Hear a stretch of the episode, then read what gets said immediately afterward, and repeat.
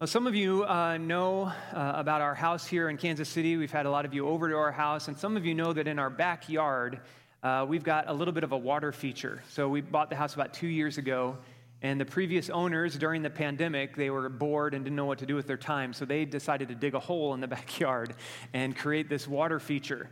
And so when we moved in, it was one of the fun things that we got to, uh, you know, kind of adopt into our life is this little water feature, a little waterfall, a little pond. And uh, one of the things that they had done is they had stocked the pond with koi fish.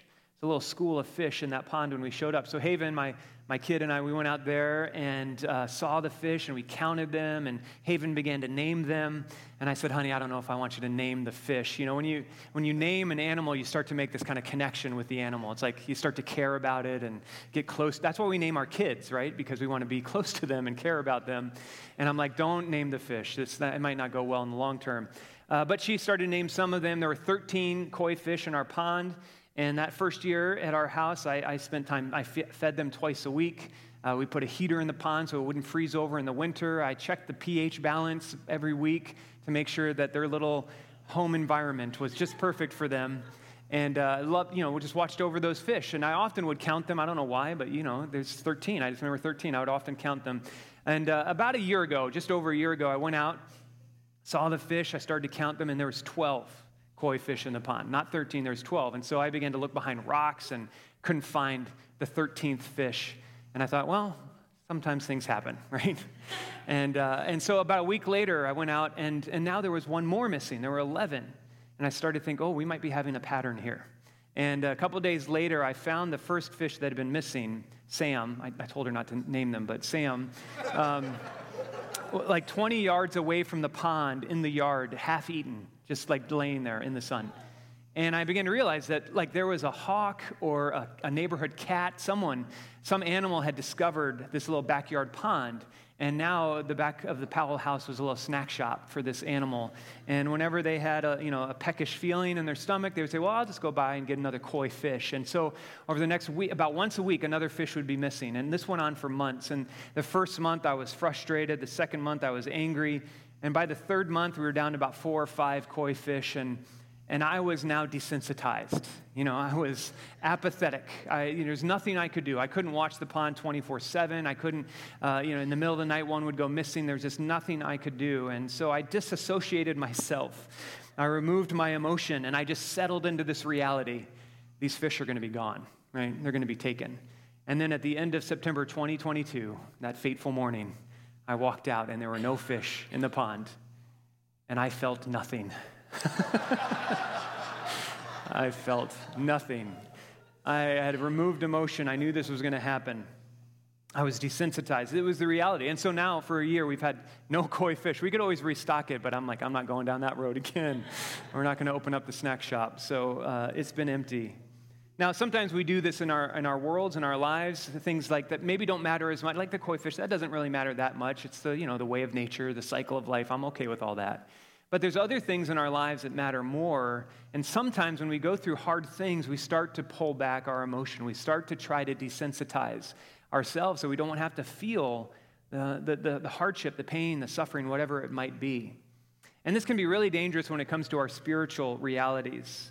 When we start to feel like this slide into apathy in the way that we live our spiritual lives, when God seems to be silent to us, when we, we try to open ourselves to Him, when we try to experience His presence and His power and the promises of Scripture. And when we're going through hardship and, and God seems to not respond, it seems like there's a, a, a silence there. And we start to wonder is He really listening? And we start to feel like showing up on Sunday morning we do just because we've always done it before, and yet we're not really expecting that God's going to say anything or, or do anything. We begin to feel apathetic in our faith. Last Wednesday uh, night, the student ministries here had a story night. Jason planned a story night where we had six students and adults sharing their story of faith, how God has showed up in their life. And almost every one of them talked about a season of their lives when they felt disconnected from God, when they weren't expecting Him to do anything. And they just lived life as they normally would, just kind of doing the best they could with their everyday. And they began to feel the hardship and the, the challenge of that. And then at some point, God showed up in a way that caught their attention.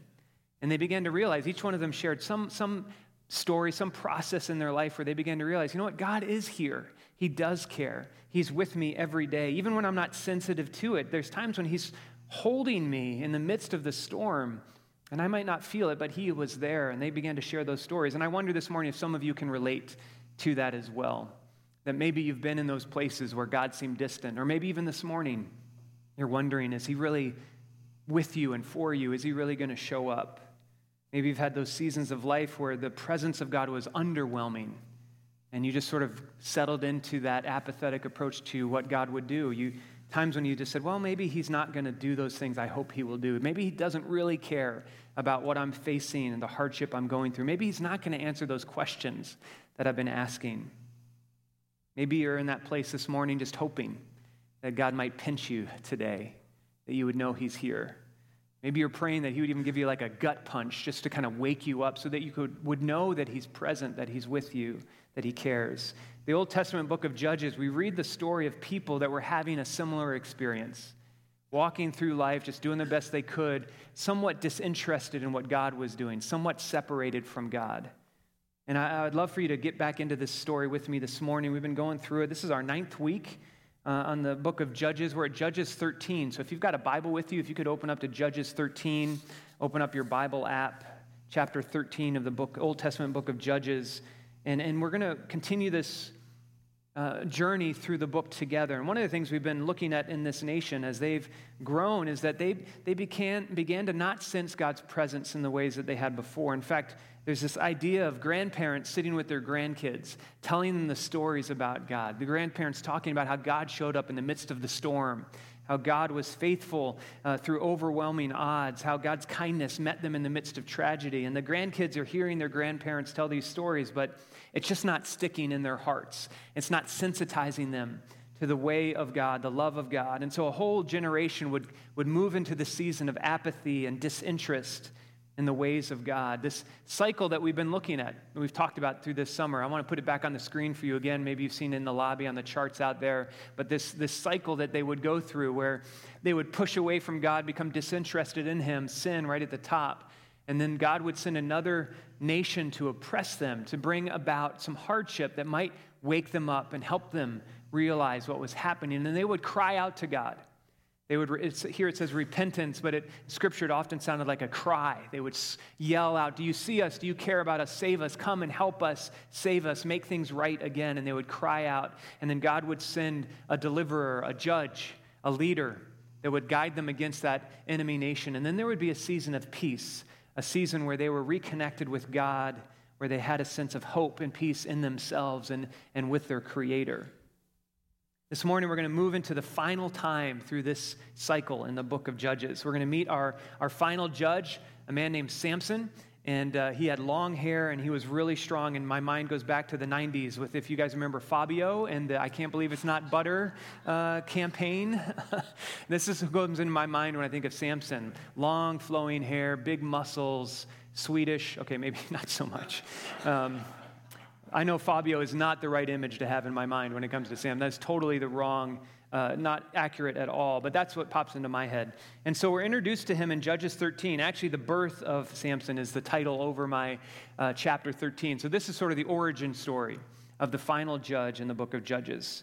So look at verse 1 with me, and let's just start to read a little bit. Again, the Israelites did evil in the eyes of the Lord. So the Lord delivered them into the hands of the Philistines for 40 years.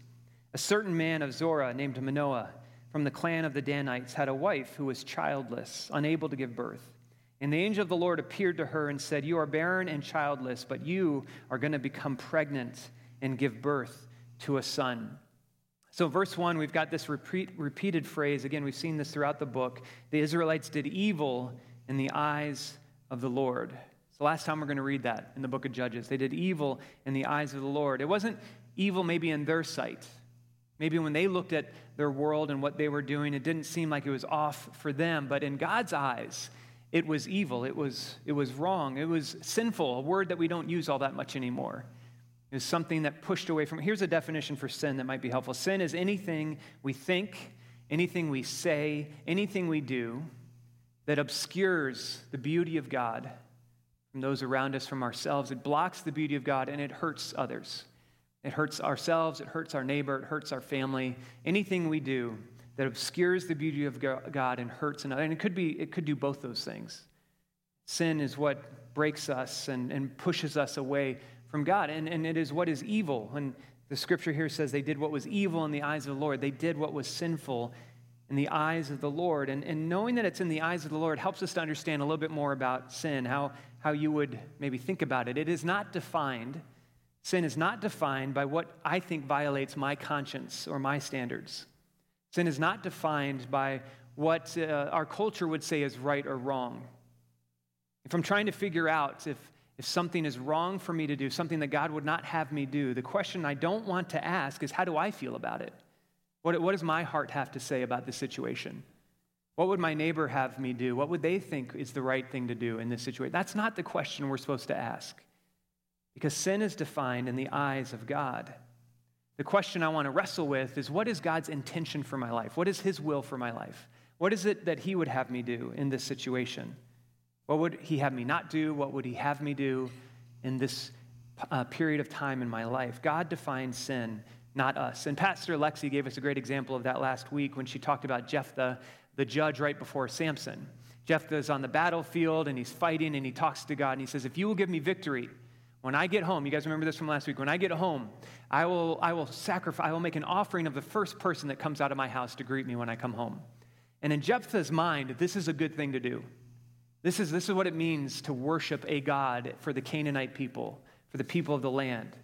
You, you take something important, you take someone who's important to you, and you offer them, you sacrifice them as a way of saying, small g gods, fake gods, you are more important than this person. And so Jephthah says, It seems right to me, in my eyes, this seems like a good thing to do, to promise that I will sacrifice someone I care about when I come home, if God, you will give me victory on the battlefield. And God shakes his head and says, That's not right.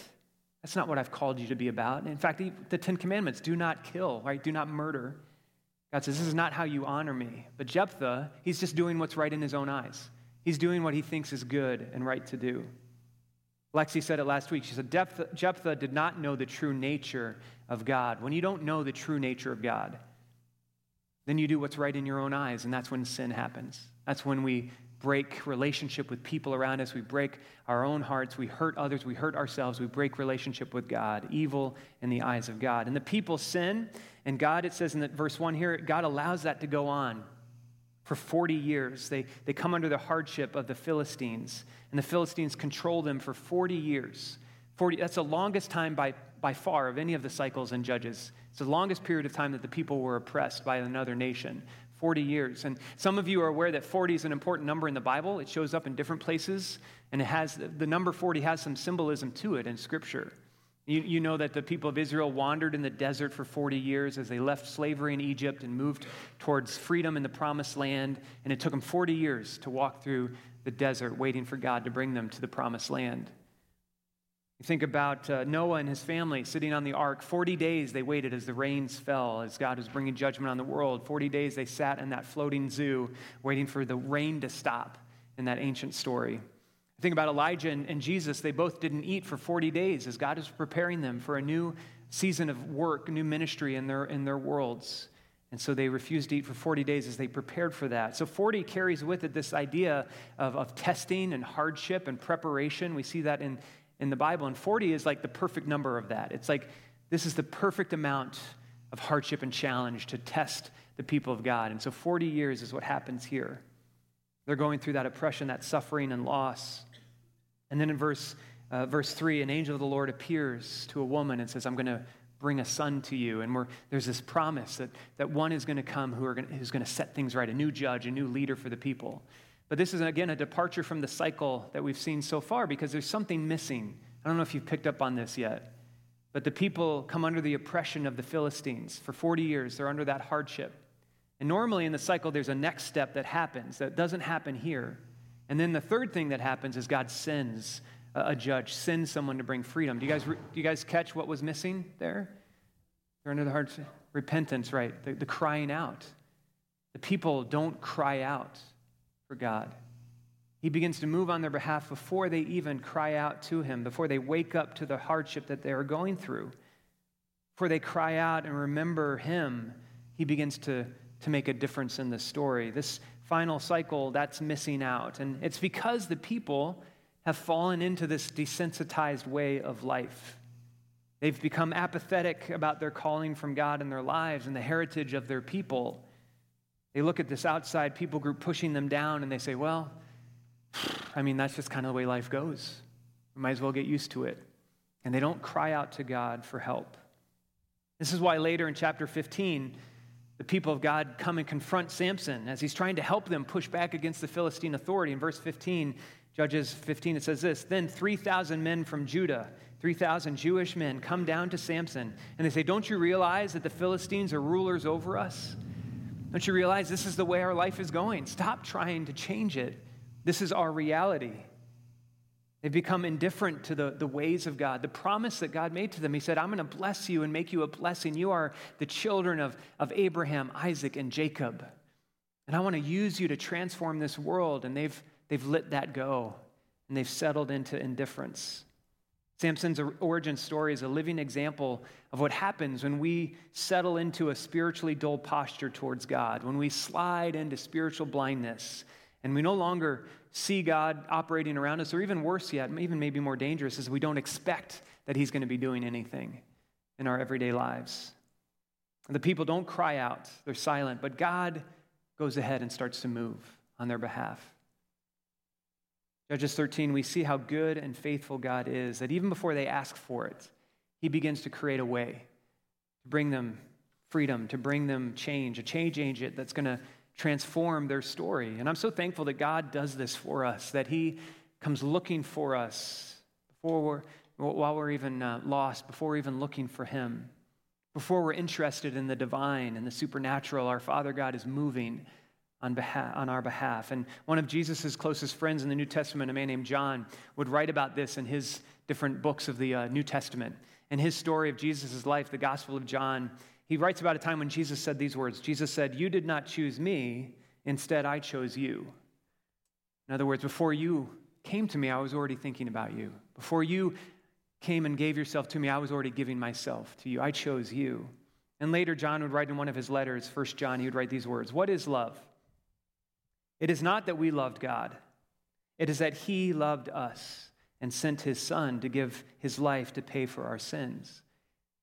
Love is that God moved towards us first, that God reached out to us first. And just a few verses later, John would say it one more time. He said, We love because God loved us first. Before we cried out for God's mercy, for His grace, He was already on the way. Before you began to feel the depth of your struggle and pain, God was aware and bringing new things together to put into your life. So, should we cry out to God if He's already moving on our behalf? Yes, we should still cry out to God. When we cry out to Him, when we lift our voices, when we say to Him, I need you, I show up, would you help me, would you save me? We express the, the posture of our heart that we believe He's moving and doing things. It helps us when we say out loud to God, I need you, because it opens us up to Him in a powerful way. And God is already moving on our behalf. He's already here. That's what love is all about. So, back in, in Judges 13, then, God is moving. The people haven't cried out yet, but he's moving. Look at verse 3. The angel of the Lord appears, says to Manoah's wife, You are barren and child, childless, but you are going to become pregnant and give birth to a son. Verse 4 Now see to it that you drink no wine or other fermented drink, and that you do not eat anything unclean. You will become pregnant and have a son whose head is never to be touched by a razor, because the boy is to be a Nazarite, dedicated to God from the womb. He will begin to deliver Israel from the hands of the Philistines. Here we got another departure from our normal cycle in the book of Judges that God is bringing forth a leader even before he's born. And all the other stories we've read so far in Judges, God comes to someone who's already walking around, an adult who's doing things in the world and in the, in the community there. And he comes to one who's, you know, 15, 20, 30 years old and says, I'm going to do something through you. I'm calling you out. You're going to lead the people. This time, even before Samson's born, God says, I've got you. I'm, I'm calling him. He's going to lead the people, he's going to bring something different. Manoah's wife is not named in this story, which sort of adds insult to injury because she's, she's barren. She's not able to have kids, and now she's also not even named. We never get her name in the story. And in the story of Judges, we need to remember that this is an ancient story written, uh, written uh, to a people that lived thousands of years ago. And for them, this idea of barrenness was a, was a big deal. It still is a big deal to us today, but in a different way, in a farming culture that uh, the book of Judges is written to. When kids uh, are workers for you in your fields, they're potential uh, that you're going to be okay as a family, that you're going to have the, the workers that are needed to, to bring in income and to provide safety for the family. And so when you're not able to have kids, it's, it's a devastating truth. There's an Old Testament scholar that wrote about that. He said this barrenness in ancient, time, in ancient texts symbolized hopelessness. For without children, there was no foreseeable future for yourself, for your family, or for your people. So Manoah and his wife, they're unable to have children, and it's a crisis for them. It means a dead end for their family. She's not named, she's not bar- she's barren, and then God steps in and, changes the story. And this is something we see in other places in Scripture. You guys know some other stories where God shows up when there's men and women that can't have kids and they want to have kids, and God steps in. Anybody know some, some of the stories? Any names come to mind? Sarah and Abraham. Uh, with Isaac, and, and Sarah's like, what, in her 70s when God says, You're to have, you're gonna have a kid, and she just laughs. like, oh, sure thing, right? That's her response. Who else do you think of? Hannah, yes. In the very next book after Judges is First Samuel. And Samuel is like, he's, he's really like the last judge, but also the first prophet and priest. It's a, he's a transitional character that brings the people from this time of judges into the time of the kings of Israel. And his mom, Hannah's not able to have children, and she cries out to God, and supernaturally, she's able to have Samuel, and she dedicates him to God. Anyone else come to mind? Elizabeth in the New Testament, right? And uh, the mother of John the Baptist, and Zechariah, her husband's like, I, you know, the angel tells him, you're going to you're gonna have a child. And he's like, I need some evidence. I need some proof. You got to make, you know, I'm not sure I'm buying this. So we, we see these stories in Scripture, and sometimes people believe. They receive the word and, like, yes, I believe. You know, Mary, the mother of Jesus, she says, Let it be as you have said to me. I believe it's going to happen. And Manoah's wife, we'll find out later that she believes. She, she hears this word from the angel of the Lord, and she believes that it's going to happen. Other times, uh, you know, like with Abraham and Sarah and Zechariah, they, they need evidence, they laugh, they're not sure it's going to come together. But God shows up in a powerful way. In verse 5, we read that, that the child she's going to have is going to be a Nazarite, and that might be a new term for you. This idea, a Nazarite vow, a promise or a, a covenant that a person would make for a period of time in their life when they're wanting God to do something new in them or through them and they would make a commitment to God, and there was a way of showing that commitment. And we read about that in Numbers chapter 6. So let me just put a few verses on the screen here from Numbers 6. Uh, the Lord said to Moses, Speak to the Israelites and say to them, if a man or woman wants to make a special vow, a vow of dedication to the Lord as a Nazarite, they must abstain from wine and other fermented drink, and must not drink vinegar made from wine or other fermented drinks. They must not drink grape juice or eat grapes or raisins. You get the idea, right? During the entire period of their Nazarite vow, no razor may be used on their head. They must be holy until the period of their dedication to the Lord is over. They must let their hair grow long.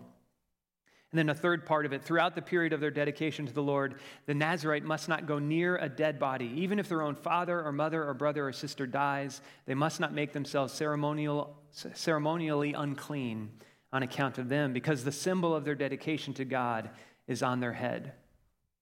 So for a Nazarite, they would say, for a period of time, I'm going to make this promise. There is, you know, their hair would grow long. There wouldn't be any drink boxes in their fridge, right? They would avoid that. They wouldn't work as a mortician.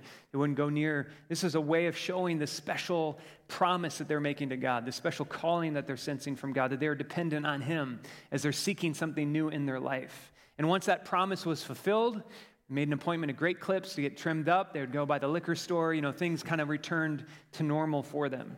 So today, you know, we make promises. We might have other ways of symbolizing that. We might put a ring on our finger to symbolize a promise that we've made. Uh, maybe we get a tattoo that talks about a core value of our life, something that's important to us. Maybe you've got a sticker on the back of your car talking about how proud you are of your honor student or your voting record or your breed of dog that you like the most, you know, whatever it is. These are like external ways of us talking about deeper things in our lives. It's an external way of talking about something that's important to us. And that's what the Nazarite vow is all about. It was an external way for the people to express their heart of devotion to God, their commitment to God, their trust in God. And so for Samson here, there's already some differences in this Nazarite vow. For one thing, uh, he doesn't uh, volunteer for it. He doesn't sign up for it. It's put on him. He's told before he's even born, it said he will be a Nazarite. This will be a vow that he will have. And it won't be for a period of time in his life, it will be for his entire life, the angel says, that he will always walk this way as a Nazarite. Why would this be different? Well, at the end of verse 5, it says that this, this hero, this judge, he will begin to deliver Israel from the hands of the Philistines.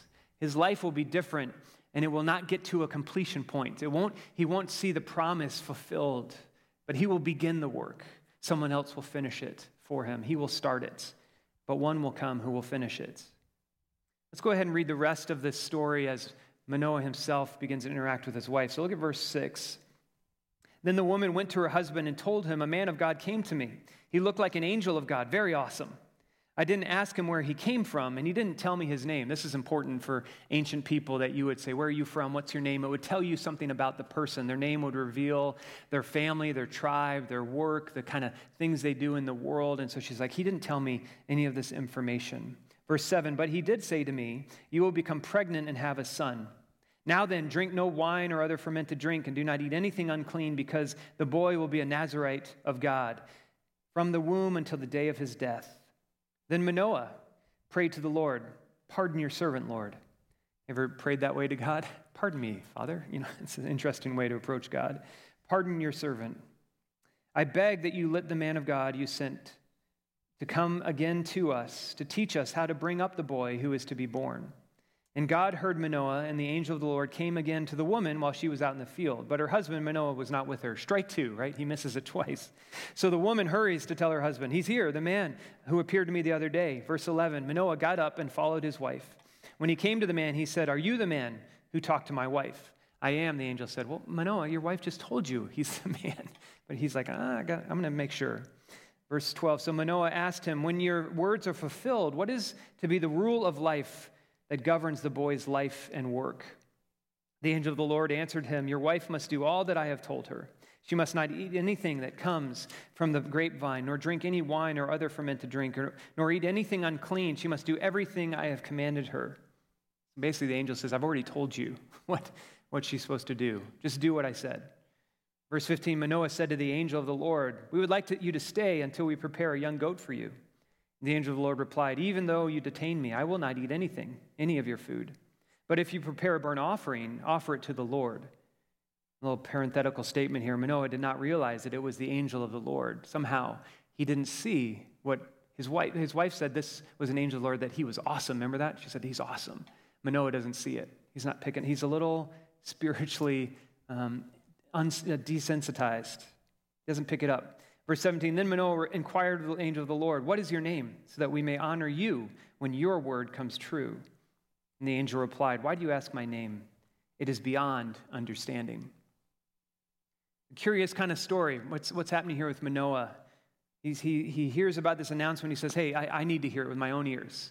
I want to I want to see it happen. So he asks God to send the angel again. The angel, grace, it's just grace that the angel comes again. And Manoah be, begins his little interrogation. So, are you the one that talked to my wife? What are the rules for ra- raising this child? Can you stay for dinner? What's your name?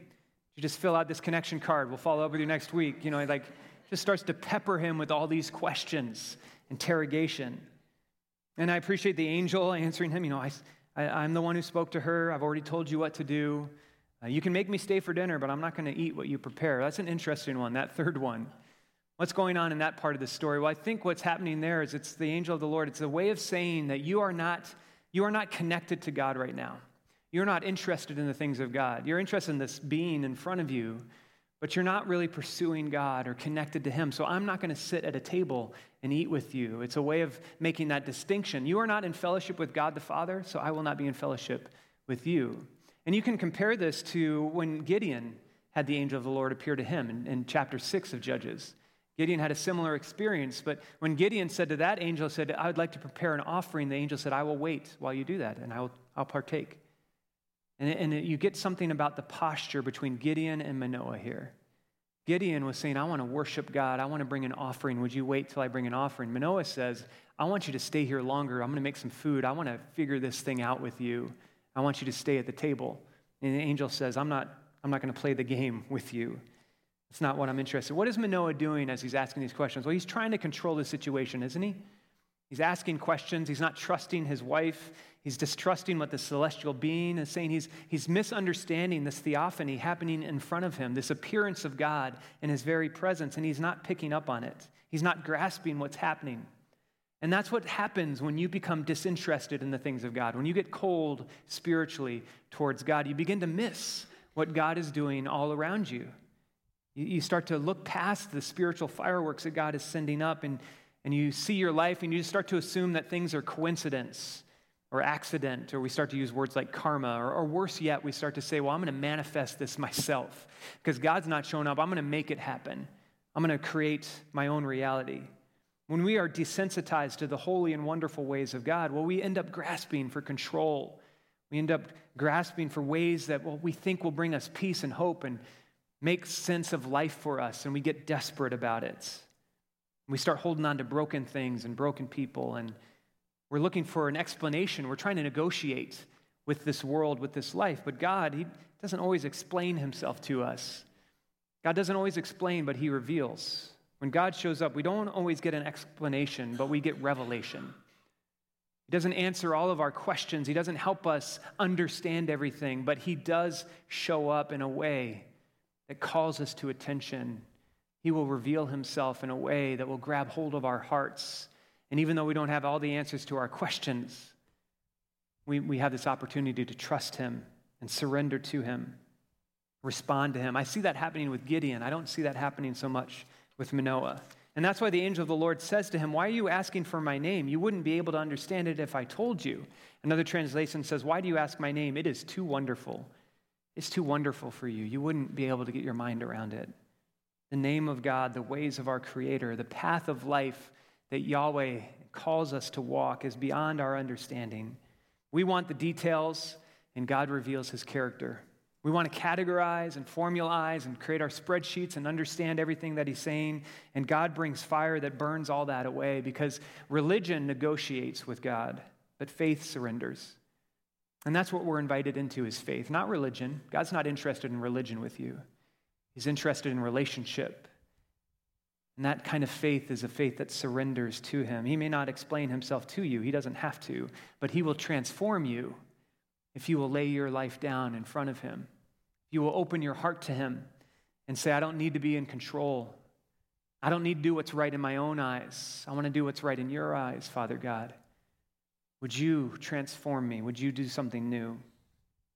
There should be a moment uh, every time we gather together as a church where, where we stop taking notes, where we put down the pen and we stop writing down all the things we need to do to experience God in our life, and we simply just look up at Him.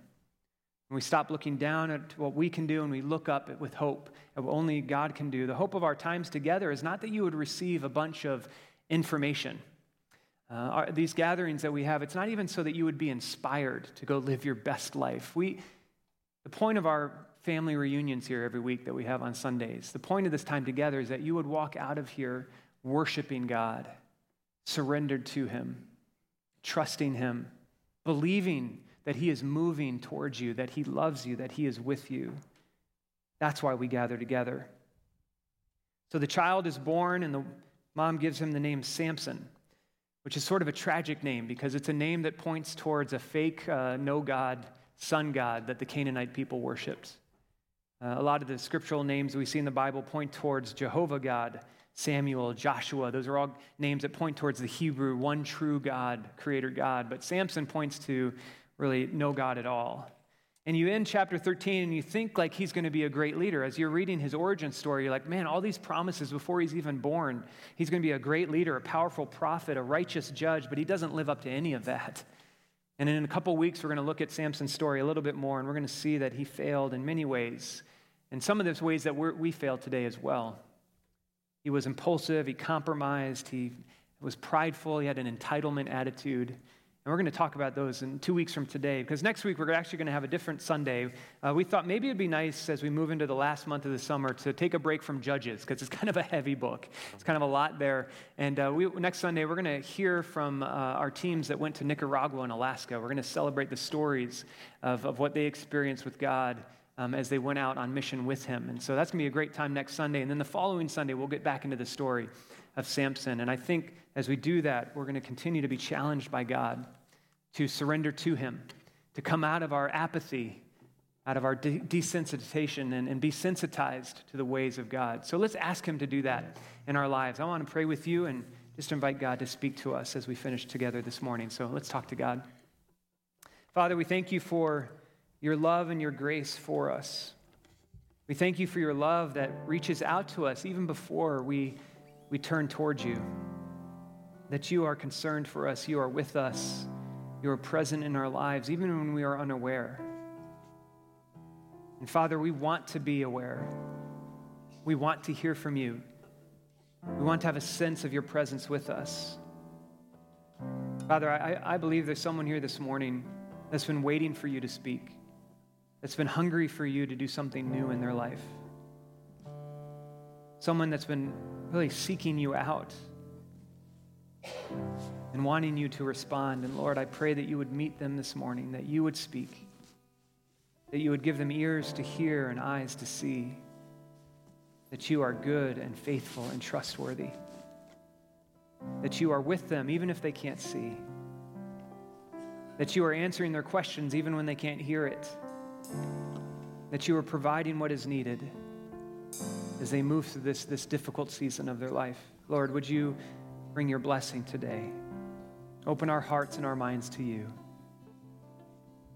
Remind us that you are good and faithful. We love you, Lord. We praise you. We, we lift up a song of worship to you, and we surrender to you in Jesus' name. Amen. Father, we're so grateful. Lord, we're so thankful that we get to be in your presence, that you call us out to you. Right here in this moment, Lord, we want to receive you. We want to receive all that you are. Holy Spirit, we accept you into our hearts. Jesus, we accept you into our hearts. Change us, renew us from the inside out, daily. Make this a daily thing, not just a, a Sunday thing, not just a bi weekly or monthly thing, Lord. Let this be every minute, every hour. We're aware of you and your presence and what you're doing in our lives and our families. Thank you, Father, for your ultimate sacrifice, for taking on the weight that was originally designed for us, Lord. You took it all on you. And all you ask is that we spend time with you and that we love you the way you love. Teach us to love. We want to be more like you every day. It's in your son's mighty name that we pray. Amen and amen. Hillcrest, thank you so much for joining us this morning in worship. We want to see you guys next week and every week after. Real quick, can we give big thanks to Pastor Nate coming back, giving us an amazing word this morning. If you're online, we hope that that word reached you. We want to make sure that we see you guys next week. Make sure that you drop your offering and your connection card in the joy boxes. I've always wanted to say that. It's my first time saying that. Thanks so much for joining us, Hillcrest. Once again, we love you. Go and be great, we'll see you next week.